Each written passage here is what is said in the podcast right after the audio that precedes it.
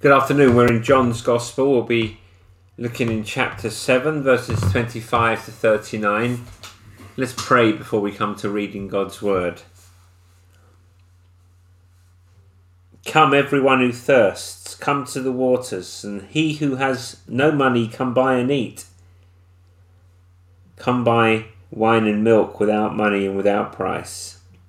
Why do you spend your money for that which is not bread, and your labour for that which does not satisfy. Listen diligently to me and eat what is good and delight yourself yourselves in rich food. Seek the Lord while he may be found. Call upon him while he is near. O Lord, give us hearts now to receive your word and seek you with our whole hearts that we may you may be found before it is too late, we ask in Jesus' name. Amen. And our text comes from John 7 and we'll be going into the Old Testament in some detail this afternoon to get background for the sermon. So follow along though as we start off by reading from John 7. Some of the people, in verse 25, I beg your pardon, some of the people of Jerusalem therefore said, Is not this the man whom they seek to kill? And here he is speaking openly, and they say nothing to him. Can it be that the authorities really know that this is the Christ, but we know where this man comes from?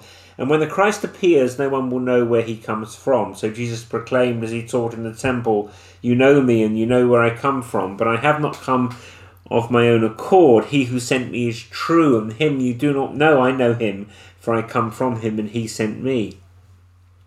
So they were seeking to arrest him, but no one laid a hand on him, because his hour had not yet come. Yet many of the people believed in him. They said, When the Christ appears, will he do more signs than this man has done?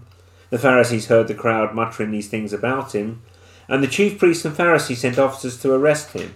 Jesus then said, I will be with you a little longer, and then I am going to him who sent me. You will seek me, and you will not find me. Where I am, you cannot come. The Jews said to one another, Where does this man intend to go that we will not find him? Does he intend to go to the, dispersion among the Greeks and teach the Greeks? What does he mean by saying, You will seek me and you will not find me, and where I am you cannot come? On the last day of the feast, the great day, Jesus stood up and cried out, If anyone thirsts, let him come to me and drink. Whoever believes in me, as the scripture has said, out of his heart will flow rivers of living water. Now, this he said about the Spirit, whom those who believed in him were to receive, for as yet the Spirit had not been given, because Jesus was not yet glorified. May the Lord bless the reading of his holy and inerrant word. Well, we know the Old Testament, we know the stories, we've been studying them, we've been looking at them in Genesis, the early chapters of Genesis, and we have seen um, Adam and Noah and the line of Seth, the line of um, Shem, the cursed line, the line of Canaan, and we're going to see Abraham soon, and then we're going to see Isaac, and then we're going to see Jacob, and then Moses who wrote it, and then the Battle of Jericho, and then there is Goliath, and then there is the lion's den, and you've learned these stories as long as you can remember. And as we look at these stories, the tabernacle, the feasts, the sacrifices, you look and you look and you look, and then in the middle of this indistinct mess of stories, you see Christ. And it is like that with this story, which is why we need to have our Bibles open so that we can see what perhaps they, they did not even see in Jesus' day. Because the Lord Jesus is going to make an audacious claim, a claim that's rooted in Old Testament imagery, as he appropriates one of Israel's most precious and beloved feasts and he puts himself right at the centre of it.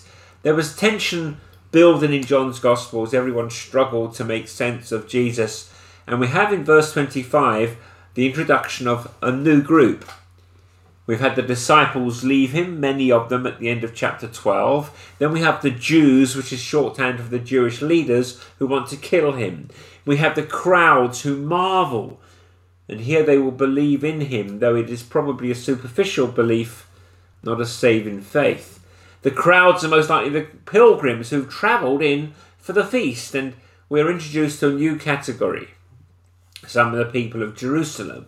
These are the locals, not the pilgrims in for the feast, but those who dwell, who live in Jerusalem, and they are utterly confused. Is this the Messiah or not? Look at verse 26. And here, here he is speaking openly, and they say nothing to him. Can it be the authorities really know that this is the Christ? But we know where this man comes from, and when the Christ appears, no one will know where he comes from. It's a little bit hard to understand verse 27, but you need to understand that they're not talking about his birthplace. We see later in verses 40 and following that they understand the Messiah would be born in Bethlehem. They know the prophecy the Christ will be born in the house of David in Bethlehem. So it doesn't mean that we will not know where he was born. What they mean is that they had an understanding that when the Messiah comes, he will just burst onto the scene when he is ready to do his work of salvation, throw off his our enemies, usher in the new kingdom, and then he will appear. So they say this cannot be the Christ because some of the people here grew up with him and have known him since he was a little boy and after all, we know his parents and his brothers and his sisters. So they have this messianic expectation, and it is not particularly rooted in the Old Testament, but they have it. So they say this can't be the Christ because we know where he is from. So the Lord Jesus in verse 28 teaches in the temple and says, You know me, and you know where I come from, but I have not come of my own accord. He who sent me is true, and him you do not know. So they try to arrest him. It is not yet his time, so they are unsuccessful. They will try again, and we will read about that in the following verses. And in verse 31, yet many of the people believed in him. They said, When the Christ appears, will he do more signs than this man has done? And if you notice in this section, there are three understandings about the Messiah. First of all, they think that he will just appear out of nowhere. Two, they understand he will do signs and miracles. And three, in verse 42, which we didn't read, they understand he will come from Bethlehem. So, as far as they're considering, first sign, no, not the case. Second sign, we see a lot of miracles, maybe that's the case. And when they get to the third sign, they do not understand he was actually born in Bethlehem because they see him coming from Nazareth. Some put faith in him but as we've seen earlier in John's Gospel, it's a superficial faith. It's a faith in the miracles that he is a special person, but they do not grasp what kind of Messiah he really is. Then in verse 32, some more confusion spills over. The Pharisees and chief priests, who normally would never get together, but a common enemy makes for strange bedfellows, together they send for the temple officers to arrest the Lord. And then the Lord says in verse 33, I will be with you a little longer, and then I'm going to him who sent me. And Jesus is speaking of returning to the Father, but since they do not believe in him, they do not know the Father, so they scratch their heads and they talk about the dispersion. Does he intend to go to the dispersion among the Greeks and teach the Greeks? They have in mind probably the Greeks who are proselytes to the Jewish religion, and of course they say more than they know, because it will not be long before Jesus through the apostles in Acts will go to the Gentiles and bring the message of saving faith. But at this point, they do not understand any of that. They're absolutely bewildered. What does he mean? By saying, You will seek me and uh, you will not find me where I am, you cannot come. So that brings us back to the feast, and that's where I want to focus on this afternoon, just yeah, for a few moments. Jesus does something absolutely remarkable. He claims to be the fulfillment of one of their most beloved holidays. If you look, notice in verse 2, the Jews' Feast of Booths was at hand, which is what verse 37 is referring to on the last day of the feast. So this was a seven day feast with an eighth day of wrap up and final celebration. So on the last day of the feast, the great day, is probably the seventh day, the feast of booths. And so the activity in chapter 7 has been going on for this week. And remember that he goes up in the middle of the feast in verse 14. He begins teaching in the temple. Now, this is the end of the feast. He's going to teach again. He's going to put himself at the very centre of this very holy day. Not only that, he's going to claim that to come to him is the fulfillment of all that this holiday represents. Now, many of us are used to Jesus making claims, audacious claims and we're so used to it that we don't even, we don't hear this claim how audacious it really is. Jesus has the audacity to claim that the Feast of Booths is all about him. In order to fully understand this, we need to understand what is happening in the Feast of Booths. So if you have your Bibles, just turn with me to Leviticus. And Leviticus 23 details the various feasts in the life of Israel. There was a certain rhythm. We have a rhythm of our own holidays Christmas, New Year, Maundy, Thursday, Good Friday, Easter. Then we have the May Bank holiday, don't we? And then the Summer Bank holiday. And the same thing happened on an even more profound level for the ancient Israelites. You can just see by the headings in the Bible the various feasts of the Lord, which are introduced in verses 1 and 2, and then in verse 3 you have the Sabbath, which was the foundational, the most important, the most frequent, clearly. And then you have the Passover, the Passover, one of three pilgrimage, um, one of the three pilgrimage th- feasts, and uh, then in Deuteronomy 16, verse 16, we say three times a year, all your males shall appear before the Lord your God at the place that he will choose, at the feast of unleavened bread, at the feast of weeks, and at the feast of booths. They shall not appear before the Lord empty handed. These are the three pilgrimage feasts. And as we will see, the feast of unleavened bread is tied in together with this Passover feast, where they remember that they rushed out of Egypt when they were set free from their bondage. They did not even they did not have time to cook their bread. It was unleavened bread. They celebrate the Lord's deliverance. So we then have the first fruits, which is the celebration of the incoming harvest, celebrated during March or April at the beginning of the barley harvest. Then we have the Feast of Weeks in Greek. It was called Pentecost, the fiftieth, the second pilgrimage festival. They were to count fifty days, hence Pentecost, from first fruits. That is the day after the Sabbath when you brought the sheaf of the wave offering, and then this took place at the conclusion of the barley harvest. So the first fruits at the beginning, then this festival of weeks would take place at the end of it in May or June. Then there is the festival of trumpets, which is to announce the seventh month of the year is going to be a special month with extra feasts and sacrifices. You have the Day of Atonement, Leviticus 16, takes place on the tenth day of the seventh month as the priest, the high priest, once a year would enter the Holy of Holies. There would be the hand on the scapegoat who would go free into the wilderness, wilderness symbolizing the people's freedom from sin and the devil and the sins being cast into the wilderness. Which brings us to the Feast of Booths. So let's look at it in Leviticus 23. You see it in verse 33.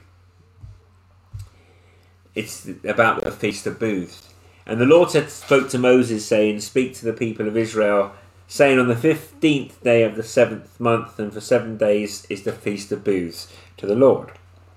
Or it could be translated Feast of Tabernacles, or Sukkot, which is the Hebrew word for tabernacles or tents or booths. Okay, let's pick up again in verse 35. On the first day shall be a holy, holy convocation you shall not do any ordinary work. For seven days you shall present food offerings to the Lord. On the eighth day you shall hold a holy, holy convocation and present a food offering to the Lord. It is a solemn assembly. You shall not do any ordinary work. Verse 39 On the fifteenth day of the seventh month, when you've gathered in the produce of the land, you shall celebrate the feast of the Lord seven days. On the first day shall be a solemn rest, and on the eighth day shall be a solemn rest Verse 40 And you shall take on the first day the fruit of the splendid trees, branches of the palm trees, and boughs of leafy trees and willows of the brook, and you shall rejoice before the Lord your God seven days. You shall celebrate it as a feast to the Lord for seven days in the year. It is a statute forever throughout your generations. You shall celebrate it in the seventh month. You shall dwell in booths for seven days. All native Israelites shall dwell in booths that your generations may know that I made the people of Israel dwell in booths when I brought them out of the land of Egypt. I am the Lord your God. This gives us a summary of what would happen. Uh, they dwelt in their booths to symbolize their freedom, the leaving of Egypt. It is the third pilgrimage festival, and over time this became the most festive. Josephus tells us the most popular of, of the festivals. It was the end of their holy year cycle. This wrapped up all the holidays of the year. You read in Numbers 29. More offerings were required for this festival than for the others. All told, during the seven days of the Feast of Booths, the Feast of Tabernacles, the Sukkot, there would be 70 bulls, 14 rams, 98 lambs, and on the eighth day there'd be another seven lambs, one bull, one ram, one goat, a total of 10. So, all told, 192 animals were sacrificed during the Feast of Booths. So, you have to picture the kind of party atmosphere as all the males and often their whole family then would have to go to Jerusalem and have all these animals sacrificed by day, living in tents. They would take branches of willows and palms and wave them as a rejoicing and offering before the Lord. By the time of the New Testament, there was another key element of the festival that the priest would bring water from the pool of Siloam through the water gate to the temple, where then the water would be poured out as a supplication to God. And what we know about this festival in the first century is in large part from the Old Testament and the Jewish book called the Mishnah, which is a commentary. It is, for many Jews, part of their holy scriptures today, a commentary on the Torah. And then you have the Talmud, which is a co- commentary on the Mishnah. But the Mishnah was put together by rabbis and scribes and towards the end of the second century AD. So it's 150 years after the time of the Lord Jesus but it records rabbinical sayings and rabbinical traditions from the first and second century, and it gives us a good indication of what it might have been like. And there is an entire section in the Mishnah on the festival, the Feast of Booths. First of all, it tells them about what kind of sukkot that you must dwell in. There's instruction on the lulab, and the lulab is the word for this palm, this myrtle willow combination waved during the singing. And we read in the Mishnah, it was the singing each day of the Hallel Psalms. What are the Hallel Psalms? Well, they're Psalms 113 through 118. And why are they called the Hallel Psalms? Because they begin with Hallel, Hallelujah, Hallelujah, which means praise to Jah, praise to Yahweh, praise to Jehovah. And during the singing of the Hallel Psalms, they would wave their lulab as a sign of the ingathering of the harvest and in the other hand they would hold a piece of citrus fruit. So just imagine it, the men there, citrus fruit, waving their palm and myrtle willow branches and singing the Hallel Psalms. And it gives detail about the water ritual. Seven days, and for each time, for each of these days, the priest would fill a golden flask with water from the pool of Siloam, bring it through the water gate into the temple precincts. There'd be two bowls, one bowl for the ritual pouring out of wine, the other bowl would be for the libation from the pool of Siloam, which would then be poured out. And it was very important to the people, the water ritual. We read about in the Mishnah on one occasion the crowd began to pour out to the high priest and lifted higher so we could see it. And the Mishnah said one priest accidentally poured the water on his feet and they stoned him with citrus fruits better than stones, I suppose, but it was an important part of the ritual. And it talks about the various sacrifices, flute playing, dancing during the festival. And on each day of the feast is this water ritual. It's a feast of booths associated with water. Which is why it's so significant what Jesus does and what Jesus says in verse 37. On the last day of the feast, the great day, Jesus stood up and cried out. And for seven days they've seen as the climax of the celebration each day. The high priest walk in with a golden flask, fill it with water, walk through the water gate, pour it into the bowl so they can all see, symbolizing the life and vitality, the water that was necessary to live, the water for the crops, the water that celebrates reproduction and life and strength poured out. And Jesus, after seven days of this ceremony, says, if anyone thirsts, let him come to me and drink. Whoever believes in me, as the scripture has said, out of his heart will flow rivers of living water. Water was a sign of life, of rainfall, of blessing. It was a pointer to the day of the Lord. In such an arid place, rain was such a blessing. It meant that they were going to eat. If you didn't get rain, you starved. They needed food. Rain meant life. Water was vitality, Jesus says, You want water, you want life, you want streams, come to me. But there is even more to it than that. So with your Bible open, I want to take you to three Old Testament texts because I want to get the theological significance of the Feast of Booths so you can understand what Jesus is saying and doing at the Feast of the Booths in John chapter 7. Three Old Testament texts. The first is Nehemiah 8, verse 5. And Ezra opened the book in the sight of all the people, for he was above, above all the people, and as he opened it, all the people stood. So that's in Nehemiah 8, verse 5. I'll just give you a moment to find Nehemiah 8. And then in verse 13 of Nehemiah 8, we read that it's the Feast of Booths celebrated. On the second day, the heads of the fathers' houses of all the people, with the priests and Levites, came together to Ezra the scribe in order to study the words of the law. And they found it written in the law that the Lord had commanded by Moses that the people of Israel should dwell in booths during the feast of the seventh month, and that they should proclaim it and publish it in all their towns and in Jerusalem. So they had forgotten it. And now they're reading the law and they are said, Where was this feast? We're, we, we, we're, we're supposed to do this. We're supposed to celebrate the Feast of Booths. Now, sometime later, chapter 9, the people confess their sins later in the holy month. So turn to Nehemiah 9 and you see in verse 15 as they confess their sin. So Nehemiah 9:15 You gave them bread from heaven for their hunger, brought water for them out of the rock for their thirst, and you told them to go in to possess the land that you had sworn to give them. And then over to verse 19 You in your great mercies did not forsake them in the wilderness. The pillar of cloud to lead them in the way did not depart from them by day, nor the pillar of fire by night, to light for them the way by which they should go. You gave your good spirit to instruct them, and did not withhold your manna from their mouth, and gave them water for your thirst. This is the only place in the Old Testament that connects all these images in one verse. You have the Spirit, you have manna, you have water, and it is in connection with the Feast of Booths. So when Jesus says at the Feast of Booths, in verse 38 of John chapter 7, whoever believes in me, as the scripture has said, out of his heart will flow rivers of living water, is not referencing a particular verse, rather a constellation of themes and ideas.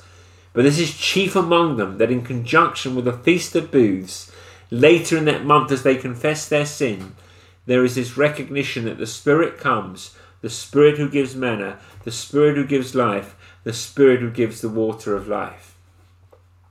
Nehemiah. But here's a second passage, and they build they build on each other until they're more and more explicit. Ezekiel. So you find the book of Ezekiel in the Old Testament, one of the strangest books in the Bible, a prophecy in some parts, an apocalyptic book, but more than that is re- revealing the inbreaking of the kingdom. And it is using Im- language and imagery that would have been familiar to the people of God. So Ezekiel 47, verse 1 Then he brought me back to the door of the temple, and behold, water was issuing from below the threshold of the temple toward the east, for the temple faced east. The water was flowing down from below the south end of the threshold of the temple, south of the altar. Verse 2 Then he brought me out by way of the north gate and led me around on the outside to the outer gate that faces toward the east. And behold, the water was trickling out on the south side. Verse 6 And he said to me, Son of man, have you seen this? Then he led me back to the bank of the river. As I went back, I saw on the bank of the river very many trees on the one side and on the other. Verse 12 And on the banks on both sides of the river there will grow all kinds of trees for food. Their leaves will not wither, nor will their fruit fail, but they will bear fresh fruit every month, because the water for them flows from the sanctuary. Their fruit will be for food and their leaves for healing. So you have a river, you have trees, and you have um, reminded of the book of Revelation, the new heavens and the new earth, the tree of life with its 12 kinds of fruit, yielding its fruit each month. The leaves on the, of the trees were for the healing of the nation. So this is an eschatological promise, the river coming out of the sides of the temple. flowing right from that very holy place in Israel's life, trees on either side. And the picture from Ezekiel is of the kingdom breaking in on the last day, the river of life coming from the temple itself. The trees are blossoming and blooming, the leaves are for the healing of the nations. Water, water, water flowing out. So we've had Nehemiah, Ezekiel, one other text from Zechariah 14 which is more explicitly tied to the Feast of Booths. Zechariah 14, verse 8 On that day, living waters shall flow out from Jerusalem, half of them to the eastern sea, half of them to the western sea. It shall continue in summer as in winter. And in verse 16, then everyone who survives of all the nations that have come up against Jerusalem shall go up year after year to worship the King, the Lord of hosts, and to keep the Feast of Booths. And if any of the families of the earth do not go up to Jerusalem to worship the King, the Lord of hosts, there will be no rain on them. Verse 18 And if the family of Egypt does not go up and present themselves, then on them there shall be no rain. There shall be the plague with which the Lord afflicts the nations that do not go up to keep the feast of booths. Verse 19 This shall be the punishment to Egypt and the punishment to all the nations that do not go up to keep the feast of booths. Again, it is a eschatological word. looking to the last day and using the imagery of Israelite worship to depict the centrality of God and his throne on that day. So you might expect something about Passover or the Day of Atonement. We do not hear a lot about the Feast of Booths, but here it is because of the association of the Feast of Booths and with water. As we saw in verse 8, there was water flowing from the temple, which is picking up on the imagery we read in Ezekiel.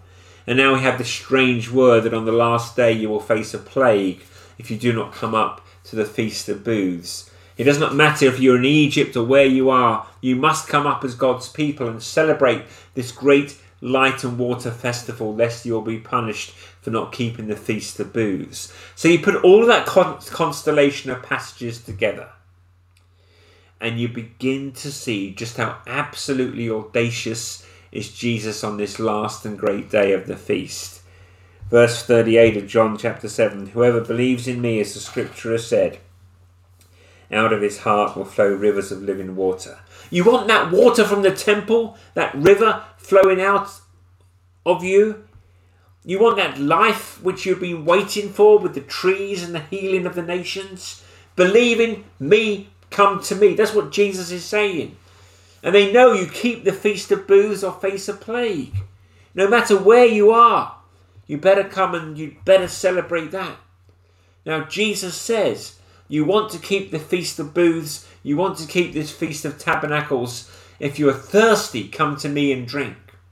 They had seen for their whole lives, and for these seven days, the priest with their golden flask pouring out the ceremonial water, the water of life. And Jesus says, I have better water and I can give you better life. And when you come to me, you'll be filled not just with water, but with the Spirit of God.